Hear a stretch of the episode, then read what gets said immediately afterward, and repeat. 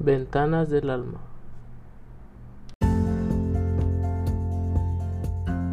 Hola, ¿qué tal? Soy Peter, un enamorado de Dios, la música, el canto y el conocer. Busco mover los corazones a través de mi voz para así hacer de este mundo un lugar diferente. Hola, ¿qué tal? Eh, te saluda desde acá tu amigo Peter. Espero que estés pasando un día increíble, que esté lleno de bendiciones. Dios te bendiga. Hoy volvemos con un nuevo episodio, después de algunas semanas de ausencia.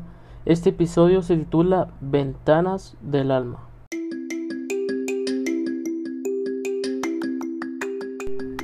¿Ventanas del alma? ¿Cuáles son esas ventanas?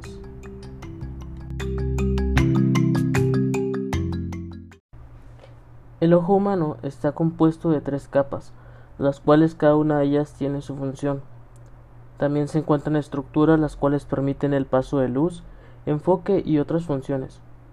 La función del ojo es captar lo externo. Tenemos un par de nervios que van del ojo a la parte posterior, es el nervio óptico oftálmico. Este va hacia el cerebro, el cual interpreta lo que vemos. Con esto quiero empezar, ya que nuestra vista es lo que nos permite conocer el entorno a través de, la manera de observar y la atención. Es de aquí donde quiero partir. Por la vista, por los ojos, entra con lo que hemos estado alimentando nuestro conocimiento, nuestra manera de pensar y de ver la vida. Te pregunto, ¿con qué has estado alimentando las ventanas de tu alma? Hoy quiero compartir algo contigo.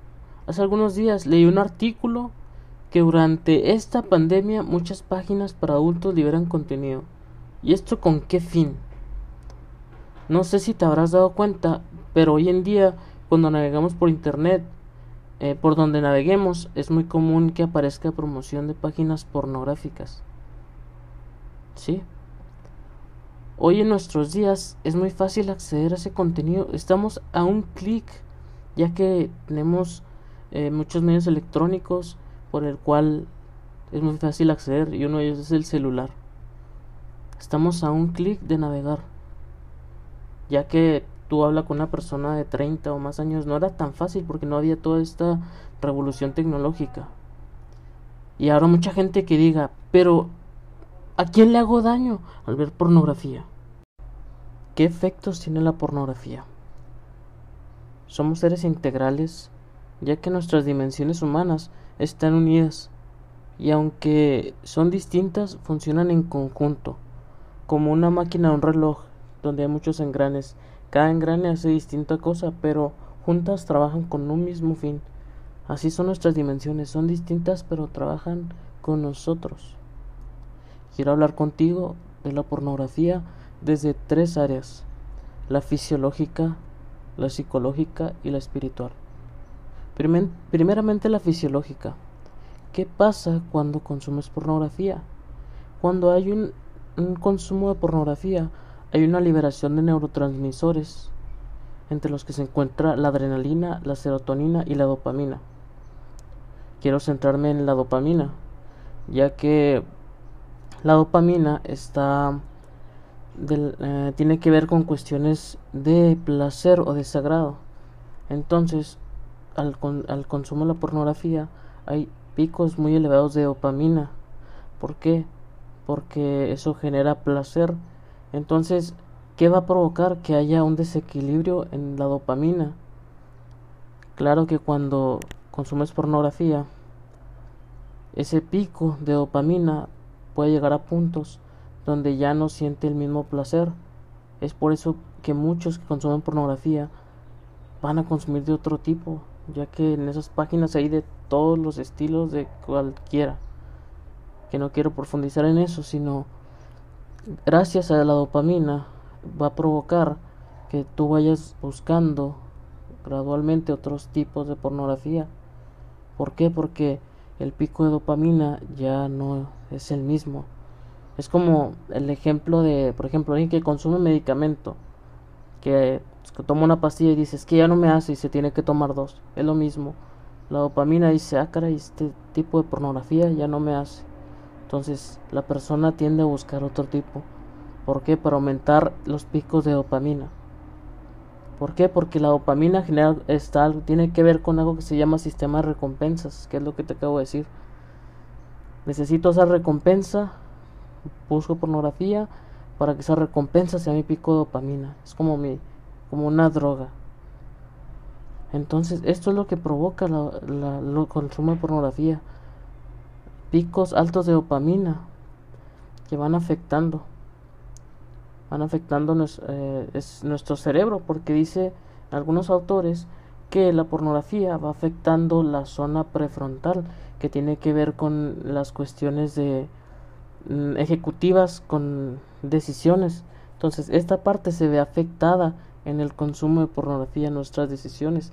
Vemos personas que no saben cómo controlar sus, su enojo sus emociones les cuesta de cierta manera tanto decidir no estoy generalizando, pero son cuestiones que van encaminadas a, a esto. Desde el punto número dos, que es la psicológica, ¿qué ocurre al ver yo pornografía? Pues principalmente ocurre que tú vas distorsionando la realidad.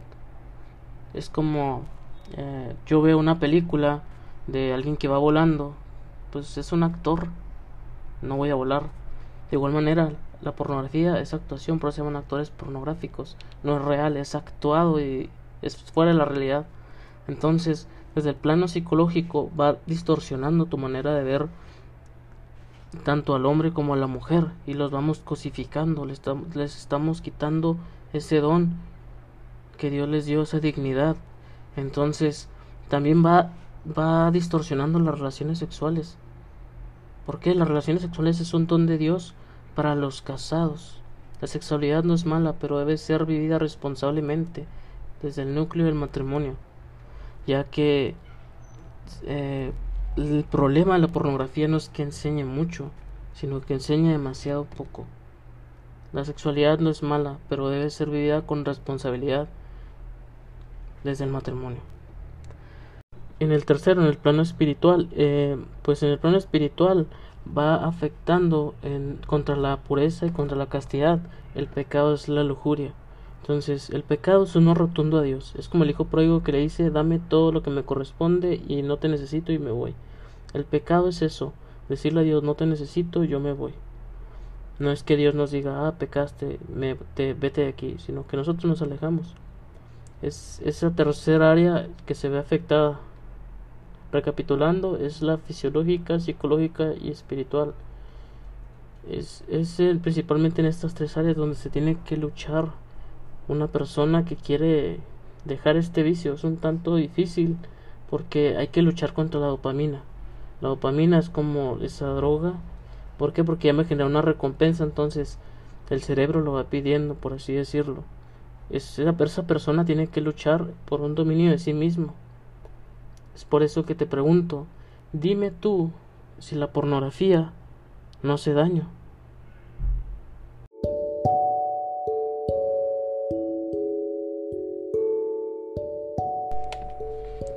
Yo, Yahvé, te he llamado en justicia, te tomé de la mano, te formé y te he destinado a ser alianza del pueblo y luz de las gentes para abrir los ojos ciegos, para sacar del calabozo al preso, de la cárcel a los que viven en tinieblas. Palabra de Dios. Dios te ha llamado a ti, te quiere liberar de tus esclavitudes por tu pecado, por no haber cuidado esas ventanas del alma. A ti quiere liberarte para que ayudes a liberar a aquellos ciegos,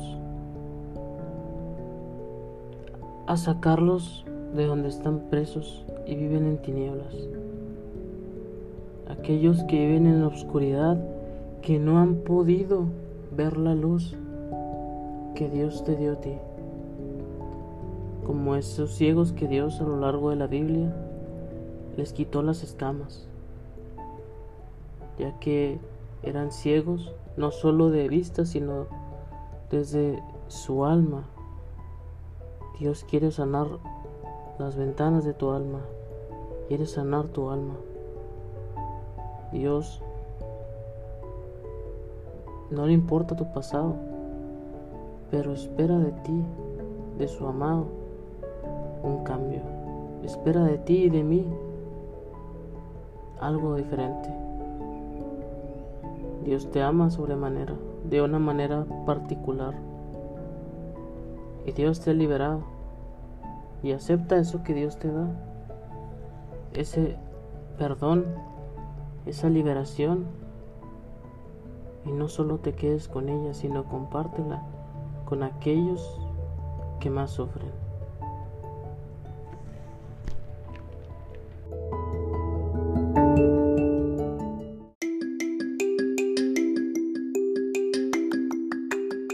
¿Qué crees? Ha llegado el momento más triste de este podcast. Sí, ya estamos por terminar, pero no me quiero ir sin antes darte las gracias. Gracias por darte la oportunidad de conocerte. Espero que con esto que hoy has aprendido, tú y yo demos gloria a Dios.